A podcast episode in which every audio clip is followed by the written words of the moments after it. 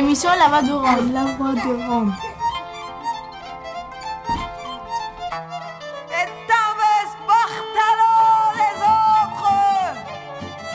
Glace Romano, puis fréquence Paris pluriel pour Uxhel Tachov, Pontotreno.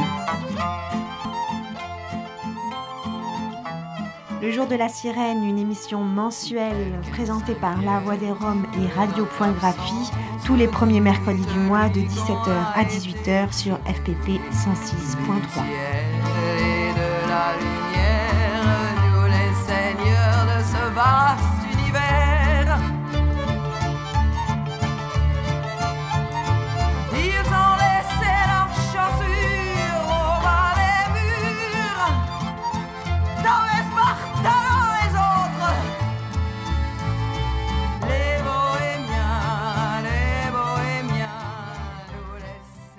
Salut la compagnie, en ce mois de novembre, on aimerait que la sirène sonne pour la trêve des expulsions incessantes, celle qui devrait protéger contre des mises à la rue en plein hiver, bien que l'on sache que la rue ne soit pas une partie de plaisir, même en été.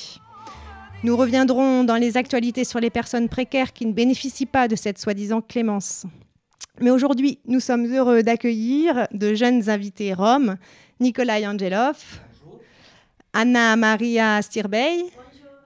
Dany, et Mihaï. Bonjour. Et avec nous aussi Thierry Eunic. Bonjour.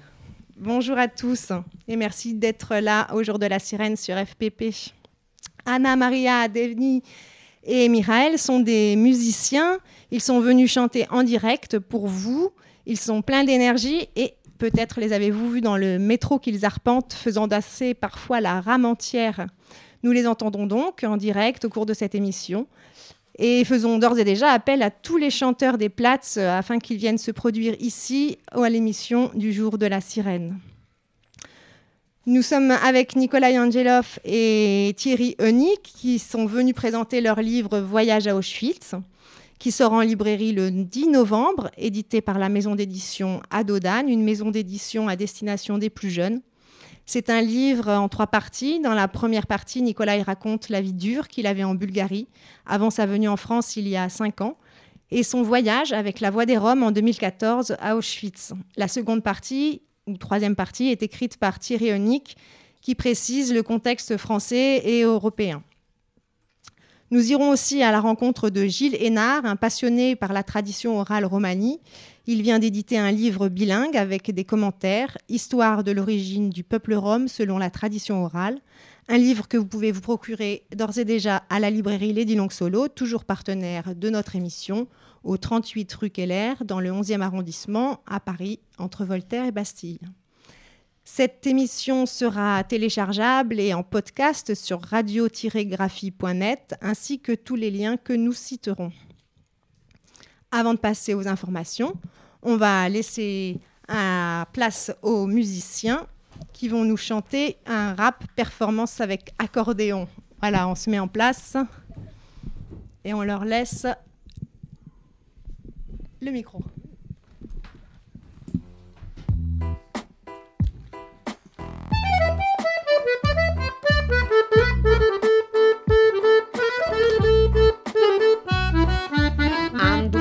Cu bani pe primul plan, reprezint fetele care au dolari în buzunar. Fac istorie, în plină glorie, pun pe foaie operațiune. Casa cu Uzi și tataie fără ei.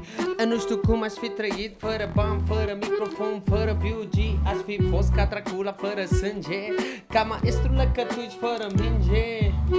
Iubesc să fumez un cui, să mă duc la Samara ca să-i dau și lui muzica să cânte, bani să ai, dar ai grijă să-i cheltui până ajung.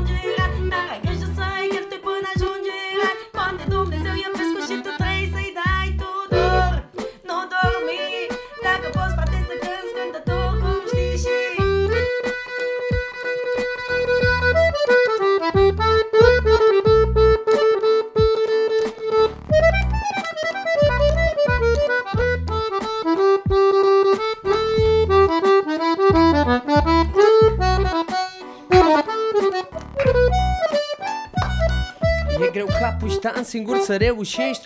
O grămadă de probleme întâlnești, buzunare goale, când taticul tău și-a luat vodcă cu banii de mâncare. Vine iar noaptea ta târziu, are impresii de mare barbugiu. Scandalul în fiecare seară, că maică ta muncește ca o sclavă să te ducă la școală. Măcar tu să o duci mai bine, în cartier sărăcia se menține. Vezi copii numai pileșios, garsonierele jegoase dintr-o stomacul pe dos.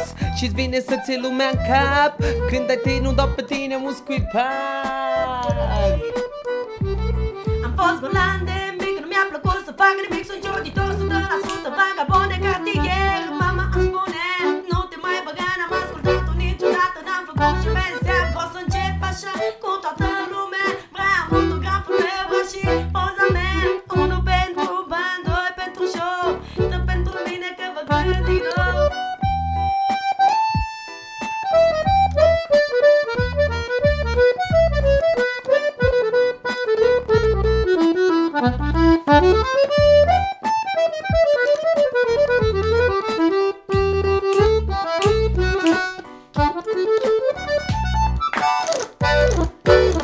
Ce argumente reputabil ține, am ales să fac asta, las o că fac bine. Nu contează rezultatul că vine în sine, s-ar alege praful dacă toți ați fi ca mine. Zi aici în continuare, presează despre noi. Nu ne-ați făcut voi, v-am făcut noi pe voi. Și unul pentru bani, doi pentru show, doi pentru Ana că vă dă din nou. Azi vreau ca să mă fetele, nu mă băga frumos, ați urtat cu ghetele. Și-am ca pe cheia cu ochelele, cu mim, bluza stiu, mă stiu. Uităm scobitorile, intr-un club să moară șmecherii. Cine-s fetelile, chem lângă mine, mine. Să danseze fetele, să-și arate formele, frate. Am uitat versurile, ți-am zis să taci și tu știi ce faci. Ai uitat de unde ai plecat, îmi faci pe de dragi. Ai uitat cum ai lăsat casa ta, când te-am adus aici, că ai mărcat-o din America. Știu că ți-am vorbit, mă, da, despre mine, că sunt identita și că joc în fin. Un gram de idee, un gram de marfă bună, de ți-ai este frumoasă, dar se duce pe mână și... Yes,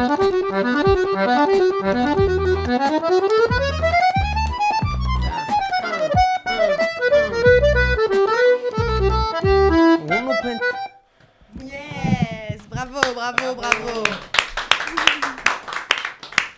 C'était Anna Maria, Dany et Mihaï à l'accordéon. Merci pour ce premier morceau de musique. On vous retrouve tout à l'heure après les informations pour un deuxième morceau de musique. Vous êtes sur le Jour de la Sirène, une émission mensuelle tous les premiers mercredis du mois de 17h à 18h. Et tout de suite, des informations. D'abord à Montreuil, au 250 boulevard La Boissière. Ils ont reçu des familles qui sont là-bas depuis plusieurs années, placées par la mairie d'ailleurs, dans cet endroit, ont reçu un avis d'expulsion de l'huissier. Un appel et une pétition ont été lancés par Liliana Hirstach de l'association Rome Réussite contre cette expulsion. Vous pouvez la retrouver sur le Facebook de Rome Réussite ou sur le Facebook de La Voix des Rroms. Nous pouvons espérer qu'avec la trêve hivernale, ces familles puissent rester au moins ces prochains mois, d'autant qu'il s'agirait d'un avis de péril, alors que c'est la mairie même qui les a installés dans ce hangar et donc devrait les reloger à sa charge. Donc une affaire à suivre et n'hésitez pas à aller signer cet appel lancé par l'association Rome Réussite.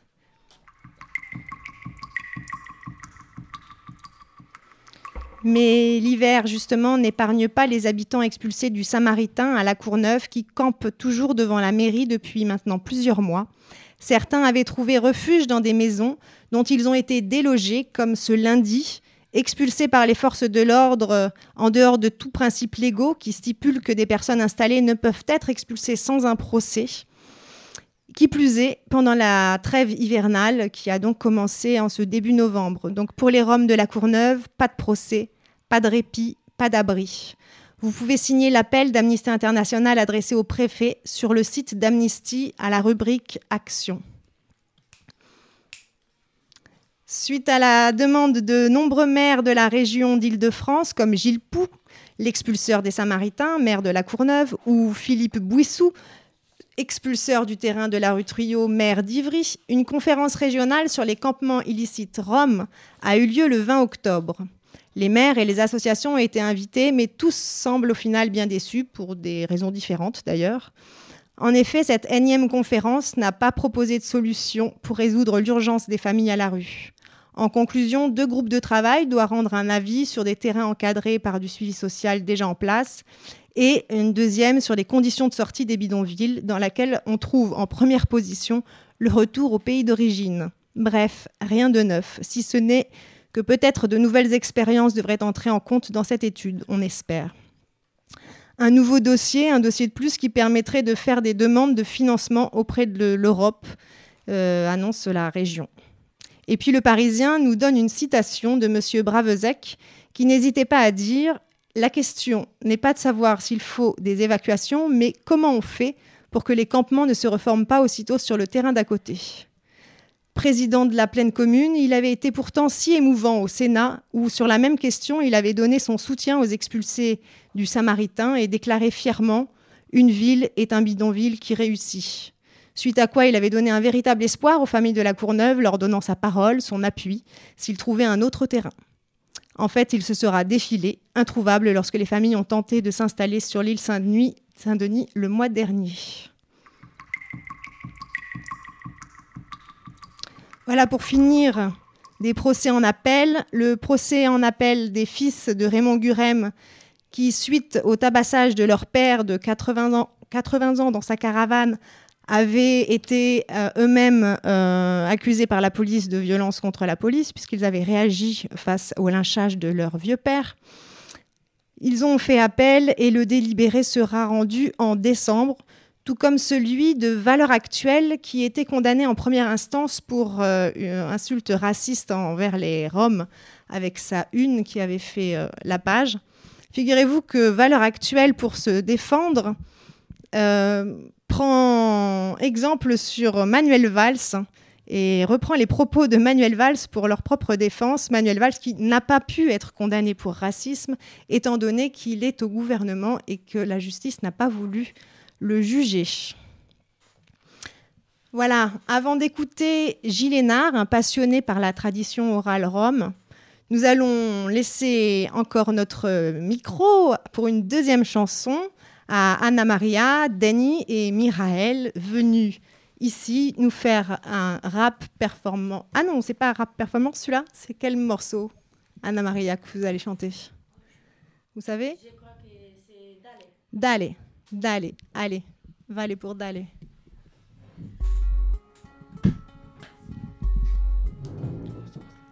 Thank you.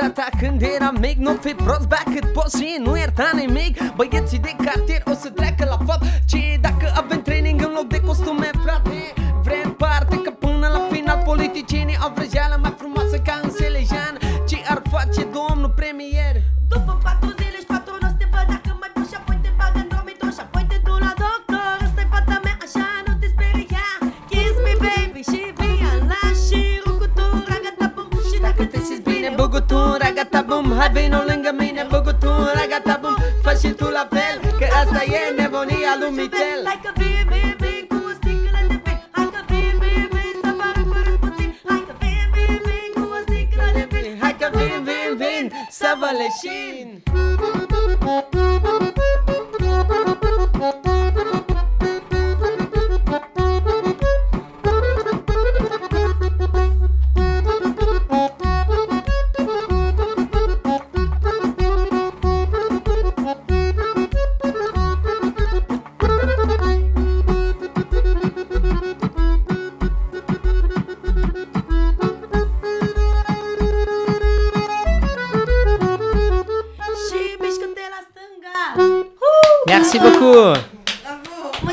Bravo, bravo. C'était donc Anna Maria, Dany et Mihaï que vous pouvez entendre, que vous avez sûrement déjà entendu dans le métro, sur toutes les lignes. Moi, c'est sur la ligne 5 que je les ai rencontrés, mais ils font d'autres lignes de métro où ils mettent une sacrée ambiance dans la morosité parisienne. On va écouter ensuite maintenant Gilles Hénard, que nous avons rencontré sans le connaître, ni même vraiment connaître son travail. Il n'a pas été forcément facile de suivre le cheminement de sa pensée. Il nous présente ici une hypothèse sur l'origine persane des Roms et sur la malédiction qui planerait sur eux. On entend tout de suite Gilles Hénard au Père Lachaise. Alors, la mère, s'adressant à son fils, elle lui dit, puisque tu veux aller de par le monde, voilà mon fils, je te donne 3 pièces d'or. Nous avons rencontré Gilles Hénard au cimetière du Père Lachaise et c'est là qu'il nous a donné cet extrait de texte de littérature orale romani. L'enfant, le garçon, fait chemin, il va. Et puis, chemin faisant, il arrive près d'un cimetière. À la nuit tombée, et il aperçoit un gaucho, c'est-à-dire un étranger, qui, avec un bâton, frappe le sol. Et l'enfant s'approche, il dit « Mais qu'est-ce que tu fais ? Qu'est-ce que tu fais là à frapper le sol ?» Et l'inconnu répond « Il y a là un homme qui me doit 2 pièces d'or et je ne veux pas qu'il repose en paix, mais il n'a personne qui puisse te payer cette dette. Non, il n'a personne. Alors l'enfant sort les 2 pièces d'or et il les donne au gaucho et lui dit « Maintenant, va ton chemin, va-t'en, laisse-le tranquille. » Puis l'enfant reprend son chemin, il marche encore et le lendemain, à la croisée d'un chemin, il rencontre un inconnu et il lui dit « Qu'est-ce que tu fais ? » « Ah, je suis à la recherche d'un travail. »« Ah, moi aussi, je cherche à faire un travail. » Ils partagent leurs provisions. L'enfant lui donne la plus grosse moitié de la pomme qu'il avait dans ses provisions et l'inconnu lui propose « Et maintenant ?» Si tu veux, puisque nous avons le même but, tout ce qui nous adviendra, nous le partagerons, nous pourrons cheminer ensemble. Soit, dit l'enfant, et l'histoire se continue. Il nous présente son ouvrage qui vient de sortir, Histoire de l'origine du peuple rome selon la tradition orale, texte, traduction et commentaires, les 3 colonnes. Ce livre-là, ce récit, est beaucoup trop beau pour que j'ai pu l'inventer, ni même ce pauvre Souki qui me l'a conté et dicté, car il le connaissait par cœur. Moi, je n'ai fait que l'écrire, et on le retrouve dans ce livre à côté d'autres paramitas, c'est-à-dire de récits traditionnels romani. Donné en langue romanie ou... En langue romanie, oui, parce que autrement, la mémoire ne fonctionne pas de la même façon. Et alors, votre travail d'écriture sur la littérature orale, elle a commencé à comment ? C'est-à-dire, pour moi, au contact avec les gens, les Ritanos, les autres, les Sinti. Ce n'est pas possible de les voir comme des miséreux. Sinon, vraiment, il faudrait que je dise « moi aussi, je suis un miséreux ». C'est pas vrai. Donc, il y a une histoire, il y a un passé. Fils du vent, ce n'est pas vrai. C'est un mensonge ou l'aveu de l'ignorance. Et donc, j'ai écouté en particulier les récits traditionnels, ça, dès les années 1960 ou quelque chose comme ça, souvent des cours plats en calot, des chansons, par exemple, la pierre, quand je me suis endormi, la pierre a vu que j'étais... si misérable, faut le chanter en calot, qu'elle est devenue noire. Après, bien sûr, dans la littérature, j'ai rencontré la pierre noire, mais ça, c'est une littérature du Moyen-Orient. Et donc ça vous a amené au Moyen-Orient ? Oui, j'avais un goût, une intuition pour la littérature persane. Et jusqu'à, finalement, je m'aperçois que beaucoup de légendes romanistes, on peut les retrouver dans Firdoussi, le Chalamet, le livre des rois. Tous ces thèmes sont là, y compris celui répété du roi qui a été trop présomptueux. Et c'est pour ça que Dieu lui a retiré la gloire, c'est-à-dire lui a retiré le pouvoir. C'est un thème récurrent dans Firdoussi, et on le retrouve aussi, bien entendu, dans la littérature orale, ou jusqu'à présent orale romanie, à tel point que l'on peut même dire que cette littérature dépend de la littérature iranienne ancienne. Dans nombre de récits, y compris relatifs au 14 janvier, la fête nationale où l'on se souvient d'avoir, où les Roms se souviennent d'avoir échappé à la noyade collective. Or, cette noyade collective historique a eu lieu à la fin de 834, dans la région du sud de la Mésopotamie, et elle a été organisée par l'armée envoyée par le calife Al-Motasem. On a même le nom du général et le nom des résistants. Un s'appelait Outman et l'autre s'appelait Sinlog. Le chef des résistants. Oui, a été décapité lors de la capitulation due à cette noyade. Et donc cette noyade, ça serait le début de la fin ? C'est-à-dire installée là depuis des siècles, un peu peut-être comme, si j'ose cette comparaison grossière, avec les pieds noirs installés en Algérie, se considéraient à quelques titres comme chez eux, voilà, mais l'histoire en a décidé autrement. Ils pouvaient se prétendre citoyens de la région de Basra et exercer le commerce et tout ce qui va avec entre l'Inde et la Mésopotamie. Cette noyade se retrouve dans de multiples récits, la mémoire collective, la célébration de Bango Vassili, le 14 janvier. Ça, c'est une histoire des origines du peuple rome, c'est comme ça que vous dites ? Oui, tel que le peuple rome la raconte, voilà. Et donc, ça a valeur émotionnelle. Ce sont ces événements terribles où toute la population à cause de cette noyade, premièrement, a perdu son écriture, et comme le dit le vieux Zanko, et c'est notre écriture ou l'écriture qui permet à un peuple d'exister comme tel et de s'organiser. Et donc, il me paraît, selon ses paroles, que c'est cela en particulier qui est la malédiction divine, pour reprendre l'expression du poète Rome. Ouais.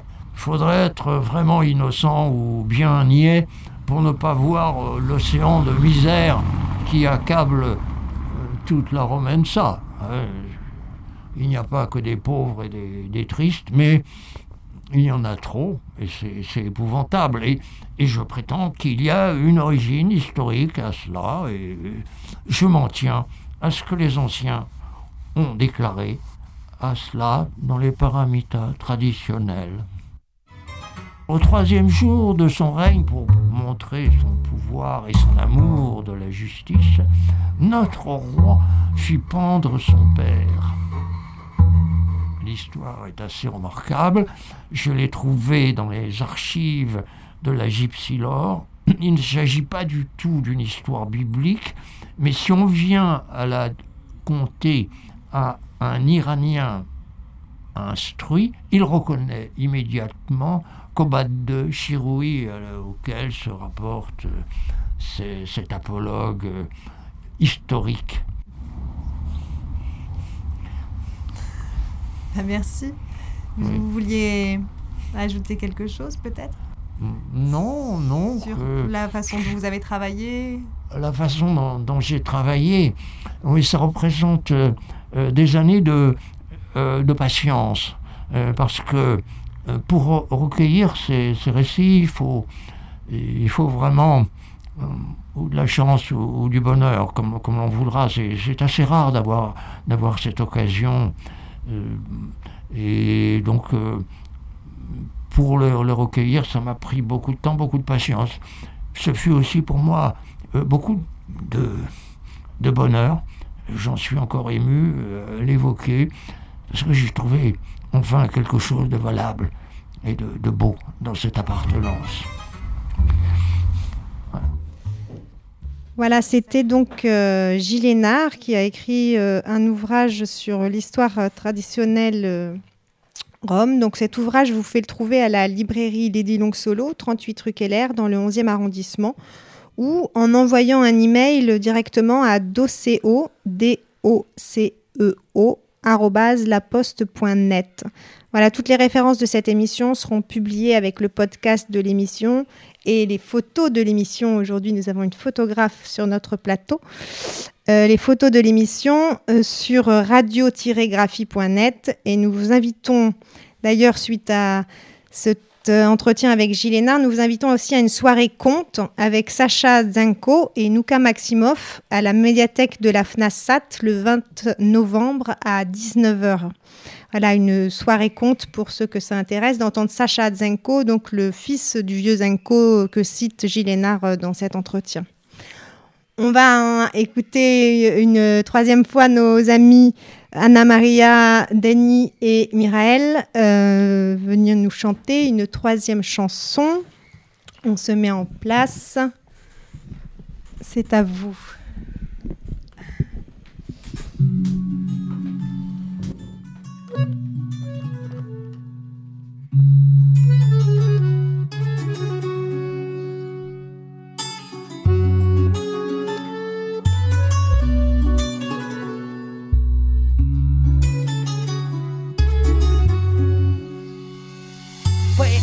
Pa anko, panom pa primo hrane, pređem pa telekane, ambulanem busu, najfak istorije, nam pri nadrore pumpa poje operacijune kasa, kodane šita taj para je, eno što kuma švitre je para bam, para mikrofon, para biuđi, ač bi foska Dracula, para sinđe, kama estu leka duš, para minđe.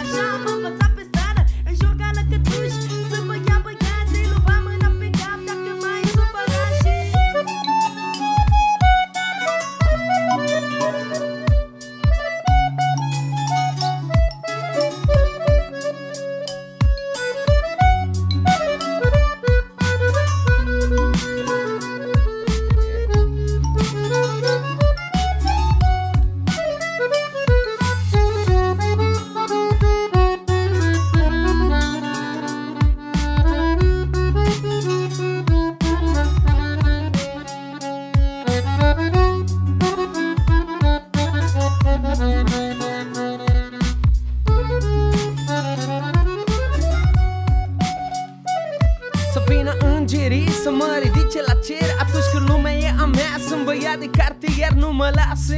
Când am un avantaj, variez pe tot ce vreau și îmi pun viața gaz.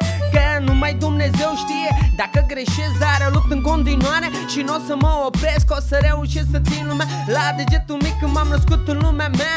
N-am primit nimic. Când te duci în Alcație, ești plătetul rând. Ai nu dure în gând, stai liniștit, nu parle mult. Pentru lume e distracție, ei când te omor. S-a săturat de filmele de la televizor. Le e doră de bătaie în directă, de atmosferă, de scandal și picioare în pier.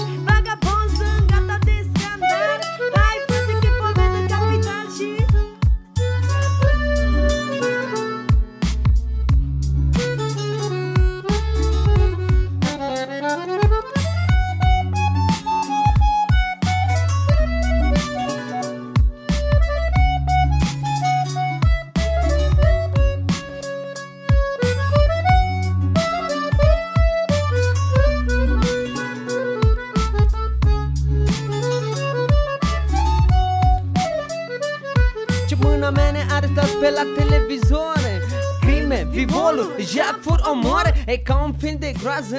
Te sperie, râzi când vezi că pe politicienii perie.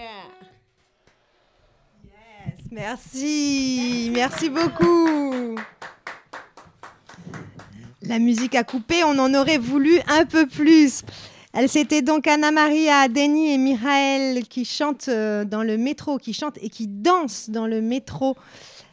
Ne les oubliez pas, s'ils passent, n'oubliez pas de les remercier de leur travail et de leur énergie qu'ils nous transmettent.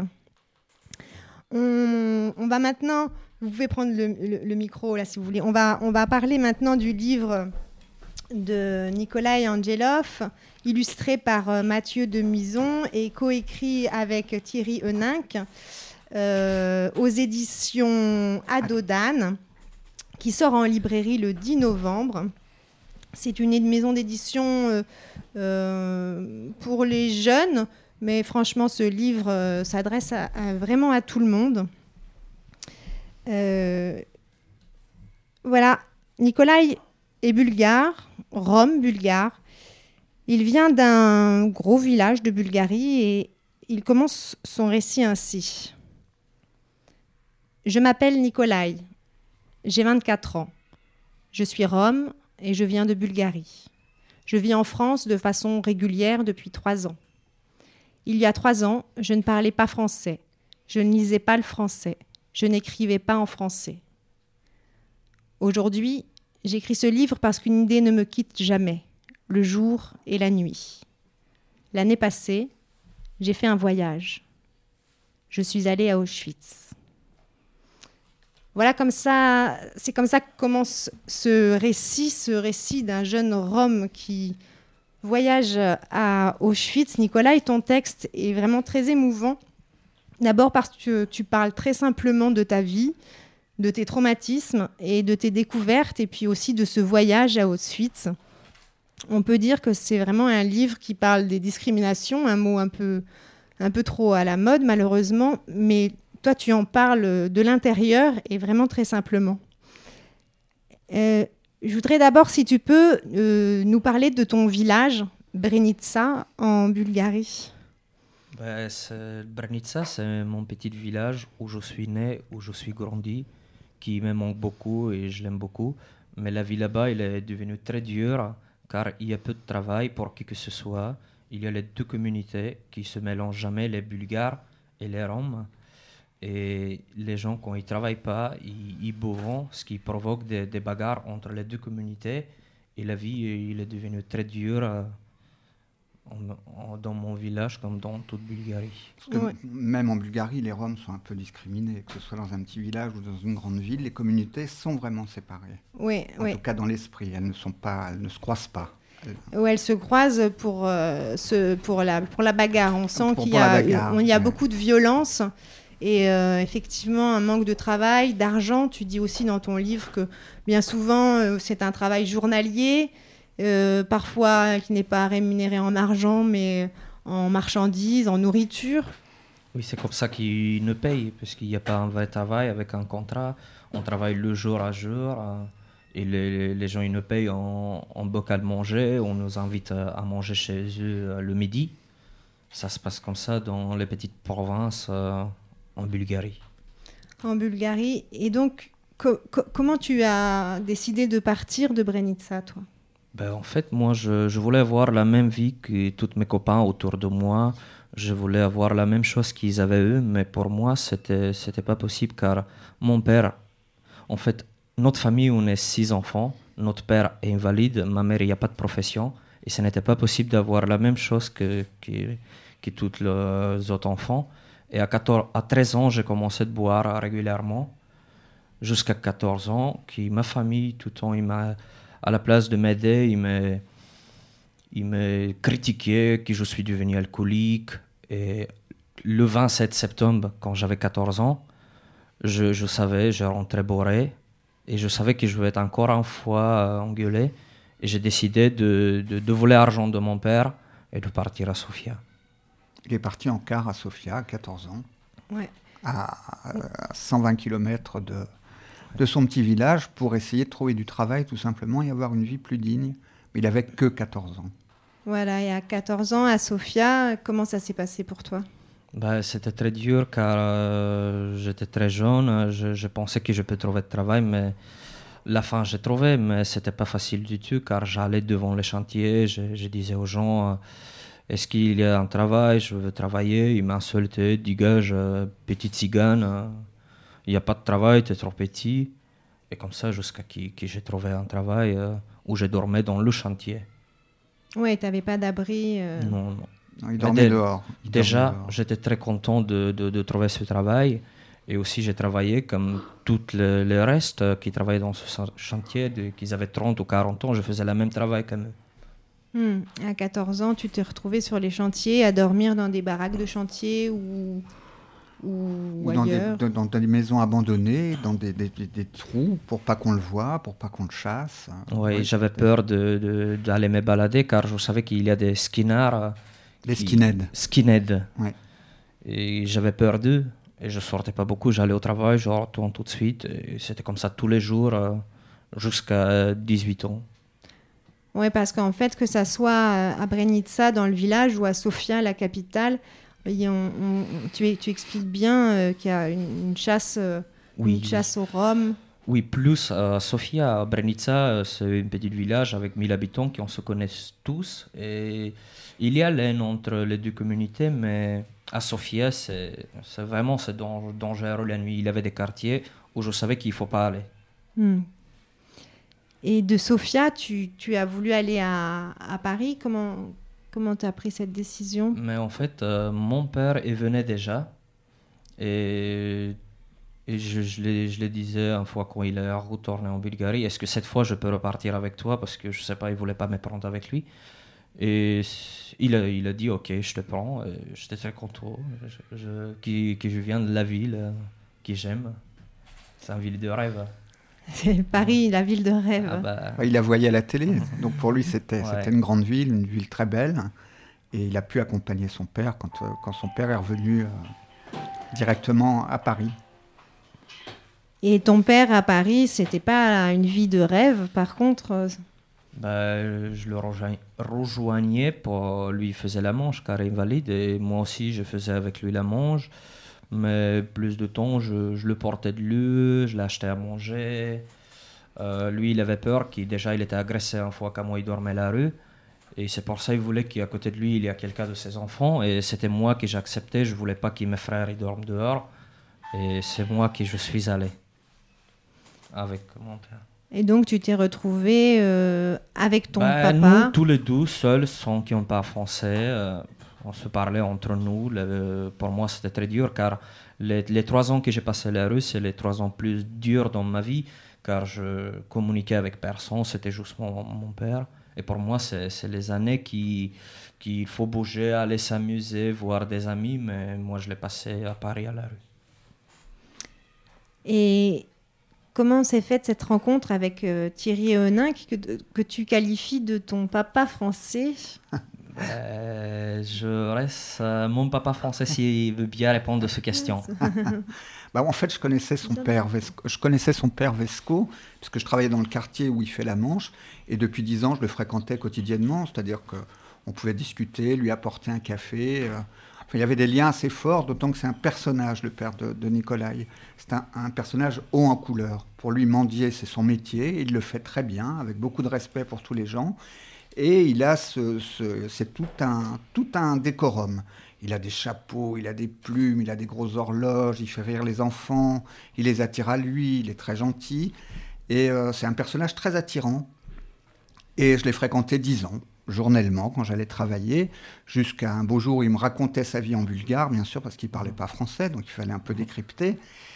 Et juste derrière lui, il me montre quelqu'un en me disant « bébé, bébé ». Alors j'avais compris que c'était son fils. Quand j'ai vu Nikolai, j'étais assez impressionné, parce qu'il est impressionnant physiquement. Il était très bien habillé, avec une coupe de cheveux très propre, une vraie dignité, me serrant la main, me disant « bonjour ». Et le deuxième mot qu'il m'a dit « travail ». Alors là, ça m'a vraiment impressionné. Le personnage et le mot « travail », parce qu'il connaissait que 2 mots en français, ça m'a impressionné. Et j'ai décidé de poursuivre un peu. Et on a commencé à fonctionner avec Google Traduction pour savoir ce qu'il voulait vraiment, ce que je pouvais faire pour lui, etc. Donc on a commencé à converser via Google Traduction.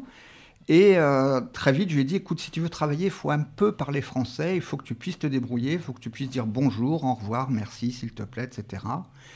Et voilà, la journée passe, et quand je sors du travail, il vient vers moi avec un formulaire de la mairie du 5e arrondissement, il me montre, et c'est des cours de français, auxquels il ne pouvait pas aller parce qu'il n'avait pas 15 €. Donc je lui ai donné les 15 € en me disant, bon, peut-être qu'il ira, mais sans doute pas, il n'osera pas me croiser de main, il baissera les yeux, il changera de trottoir.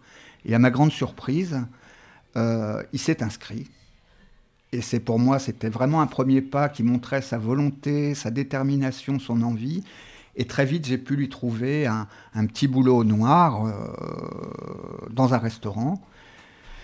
Et comme ce restaurant appartenait à un ami, je me suis dit qu'il fallait réunir vraiment toutes les conditions pour qu'il soit bien. Et je lui ai proposé, bah, écoute, tu ne peux pas être sale, tu ne peux pas dormir dehors, c'était l'hiver, tu ne peux pas avoir froid, travailler le jour et dormir dans le froid la nuit.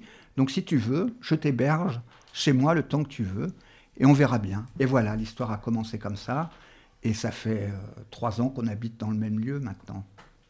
Tout à fait. C'est une belle histoire de solidarité, oui. Et est-ce que... Donc oui, je voulais raconter comment vous avez fait pour faire ce livre. Mais on va d'abord passer directement à... Il y a eu ce voyage, Nikolai, et ce voyage à Auschwitz qui était organisé par plusieurs associations européennes. Et ici, en France, c'était La Voix des Rroms qui accompagnait des jeunes Roms et non-Roms à Cracovie pour une commémoration du génocide Rome, mais aussi des rencontres internationales, du coup, de la jeunesse Rome. Et... tu as participé à ce deuxième voyage. Je vais lire la page où tu en parles dès le début. C'est « Ce soir, j'ai mis tous mes vêtements ou presque dans un grand sac de voyage et un sac à dos presque aussi grand que moi. Je pars demain matin pour Cracovie-Auschwitz. Je ne comprends pas trop bien pourquoi les vieux me parlent de ce voyage sur un ton grave. Alors j'écoute avec ce même air grave. Mais je ne peux pas m'empêcher à l'intérieur de moi, d'être heureux de partir en vacances. On me parle d'Auschwitz. C'est mes premières vacances de toute ma vie. Je pars en car avec 10 amis. Là-bas, à Cracovie, après ce voyage de 26 heures, nous attendent 1000 Roms de mon âge venus de tout le pays d'Europe pour commémorer le génocide des Roms et de tous les autres victimes des camps de la mort. 1000 jeunes Roms. Et quand tu dis ça, quand tu écris ça, 1000 jeunes Roms, on sent que... Ah bah, je vous assure, c'est tout à fait.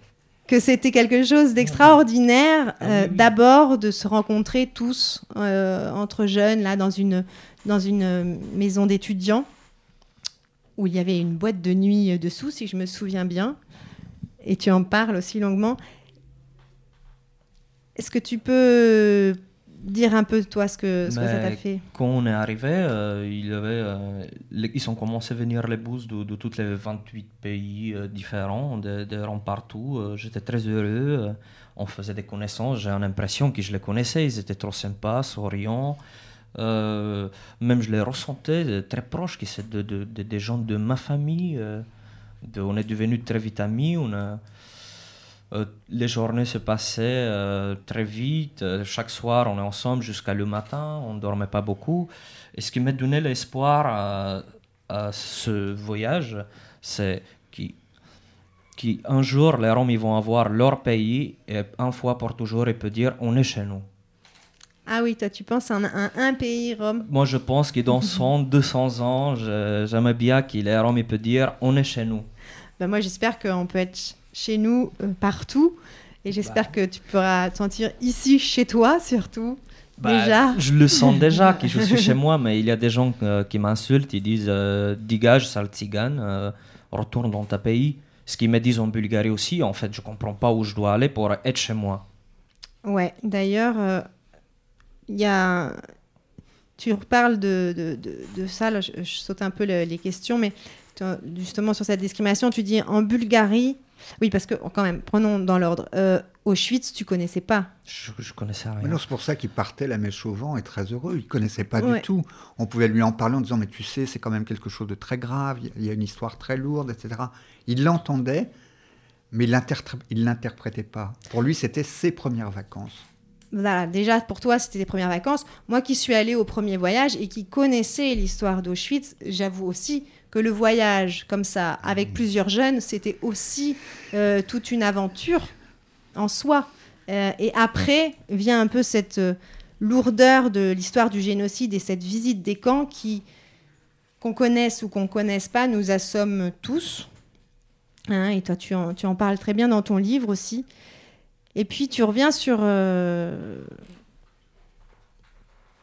la Bulgarie. Tu dis, en Bulgarie, certaines personnes disent qu'Hitler n'a pas fini le travail avec nous. On entend ça tout le temps. Un parti extrémiste sur la page Facebook montre une photo de Rome avec pour légende « avant » et juste à côté de cette photo, une autre représentant un savon avec pour légende « après ». Et puis ils le disent, ils nous le disent, ils veulent nous transformer en savon. Maintenant, en 2015, ils ne sont pas punis, ils le disent, ils le répètent encore et encore, toujours. Regarde et n'oublie pas. Écoute aussi, n'oublie rien. À Sofia, tout le monde me regardait dans le bus. À Paris, les flics ont contrôlé mes papiers au moins 150 fois en 2 ans. Encore maintenant, les fouilles au corps humiliantes. On me sort des magasins, on me fouille, les mains en l'air, ils me tutoient, ils me disent de retourner dans mon pays. Voilà, donc effectivement, on ne se sent pas encore très bien ici. Hein. Ah bah, c'est vrai, ça existe. Ça existe. Et ton livre, donc, tu arrives à faire sentir cette discrimination, ce racisme, la pauvreté et la prise de conscience aussi. Veulent-ils encore nous éliminer, nous transformer en savon ? C'est un livre pour la jeunesse. Je trouve vraiment qu'il s'adresse à tous. Je me demande même, on en discutait tout à l'heure avant l'émission, comment les jeunes enfants vont le recevoir tellement c'est simple et c'est dur. C'est simple et dur, mais en même temps, c'est une réalité qui peut exister, par exemple, dans les cours d'école. On peut parler de la discrimination. Le petit frère de Nikolai est collégien, il la connaît dans les lycées français. Bontin, du 15e arrondissement. On peut lui reprocher d'être homme, sans avoir prononcé un mot. C'est quand même, ça existe. Oui, le premier jour de l'école, il revient, il me dit « Ah, une fille me dit que je suis sale à Rome. » Il dit « Rome, je comprends, mais qu'est-ce que c'est sale ?» Je dis, tu vas comprendre, laisse tomber. Donc, donc à travers ce livre, tu t'adresses aux enfants aussi pour qu'ils arrêtent, ils ne deviennent pas aussi bêtes que leurs aînés. C'est ça ? C'est ça, oui. Pour les enfants, pour les deux, eux qui ont de chance, eux qui n'ont pas, de ne pas se moquer de l'autre, de notre copain, parce qu'on ne sait pas dans quelle situation il vit. J'espère que ça va changer un peu le comportement des enfants dans l'école. Mmh. Dans l'école, dans la rue. Oui. Parce que ça fait très mal, je sais. J'avais 10-12 ans quand ils se moquaient de moi. Quand j'avais rien, Et c'est pas possible. Et donc cette plongée dans un cauchemar duquel tu nous extirpes quand même parce que t'as une volonté farouche de vivre et une grande dignité aussi. C'est aussi un bel hommage à l'amitié, ce livre, parce que tu parles souvent de la solitude dont tu as souffert. Oui, j'en ai beaucoup souffert. Et puis des amitiés que tu as pu faire depuis... le grand réveil de Nikolai, c'est parce que son rêve c'était d'être intégré, d'avoir une vie comme tout le monde, mais le grand déclic ça a été quand même de cette vie aux Enfants du Canal, voilà, où il a rencontré des gens de son âge, cultivés, à la fac, en master, etc., des Français comme d'autres nationalités, mais on l'a pris pour ce qu'il était. On lui a pas dit bonjour tu es Rome, etc. Non, on lui a dit bonjour tu t'appelles comment, viens boire un coup avec nous. Et ça a déclenché mais un immense enthousiasme et une vraie joie de vivre chez Nikolai. Oui, Nikolai, tu peux nous parler de ton expérience, parce qu'effectivement, tu as fait un service civique. Et ça, c'est un appel à toutes les personnes qui sont européennes, de quelque nationalité que ce soit. On peut faire un service civique qui est rémunéré à combien ? C'est à peu près 480 480 non, par en fait, mois. En tout, c'est 570 €, si je ne me trompe pas. Voilà, 570 € pour travailler quand même. Pour 24 heures par semaine. 24 heures par semaine. Et tu peux expliquer en quoi consistait ton travail ? Ben déjà, les volontaires, là-bas, c'est d'être utiles aux autres, créer du lien social, apprendre de nouvelles compétences, projet d'avenir. Pour moi, c'est ça le service civique. Et toi, ce que tu as fait, c'était aussi travailler auprès des personnes qui sont sur les terrains, sur les places, et notamment aider à la traduction. Oui, en fait, notre travail sur les places, c'était aller voir les habitants, parler avec eux, les compagnies chercher leur courrier, le lire, traduire, répondre au courrier, faire l'animation avec des enfants, l'inscrire à l'école, accompagner à piscine, médiathèque. Tout ce qu'on pouvait, on aidait ces gens. Les consultations médicales aussi. Oui, beaucoup de accompagnement. Voilà, c'est de l'accompagnement et c'est aussi une aide pour les travailleurs sociaux, souvent. Parfois, vous les avez remplacés, je pense, mais ce n'était pas le propos de service civique. C'était de faire le lien avec des travailleurs sociaux et les gens des places qui ont du mal à avoir accès aux droits communs. Anna-Maria, tu peux parler dans le micro si tu veux dire quelque chose, il n'y a pas de problème. Non, okay. Vous pouvez parler dans le micro, hein, vous avez un micro là.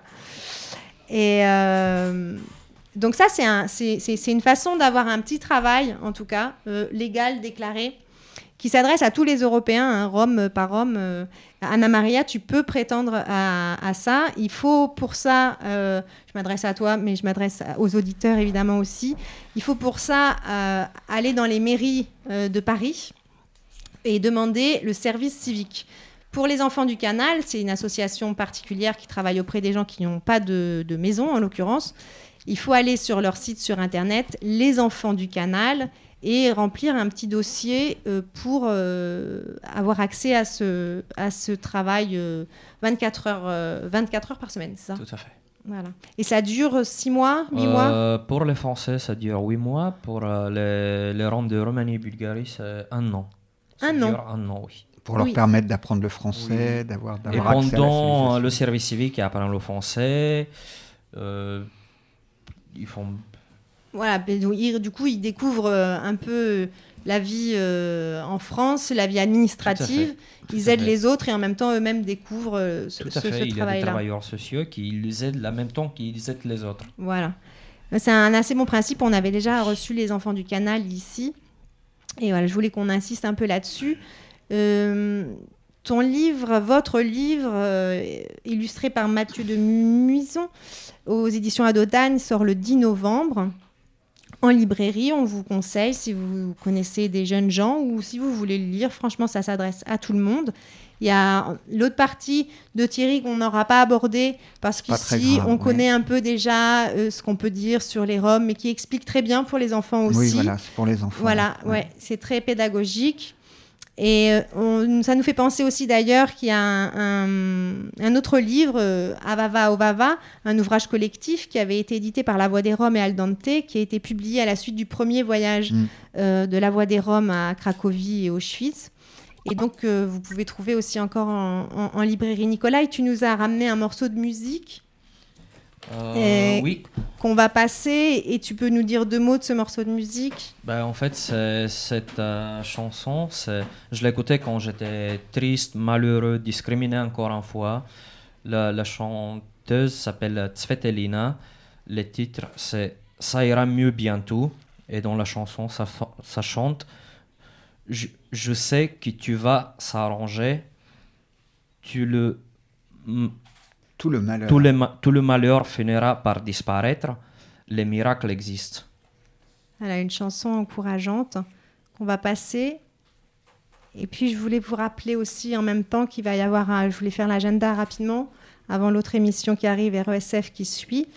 À la médiathèque Matteo Maximoff, le 6 novembre, 59 rue de Lourcq, ça sera l'histoire du cinéma forain avec un documentaire de Claude Jean-Philippe et puis le cinéma forain français de 1895 à 1912 avec Arnaud Lemarchand. Il y aura aussi Raymond Gurem, V'là le cirque, v'là le cinéma, souvenir d'un enfant de la balle des années 30-40. Ça, c'est vendredi à la médiathèque Matteo Maximoff, 59 rue de Lourcq.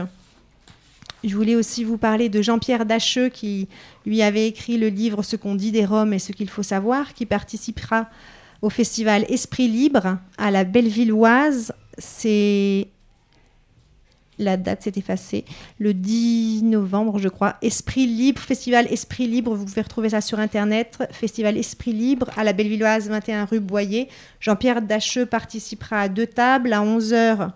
Le dimanche, au Café des Libraires, pour une discussion, la législation face à ses limites, Rome et sans-papiers des communautés exclues des lois, avec le sociologue Nicolas Jounin, et à 16h pour un grand débat sur le thème des identités, avec Karim Misquet, Pape Ndiaye et Nicole Lapierre. Voilà, pour aujourd'hui, c'est terminé. On vous laisse en compagnie d'émissions RESF.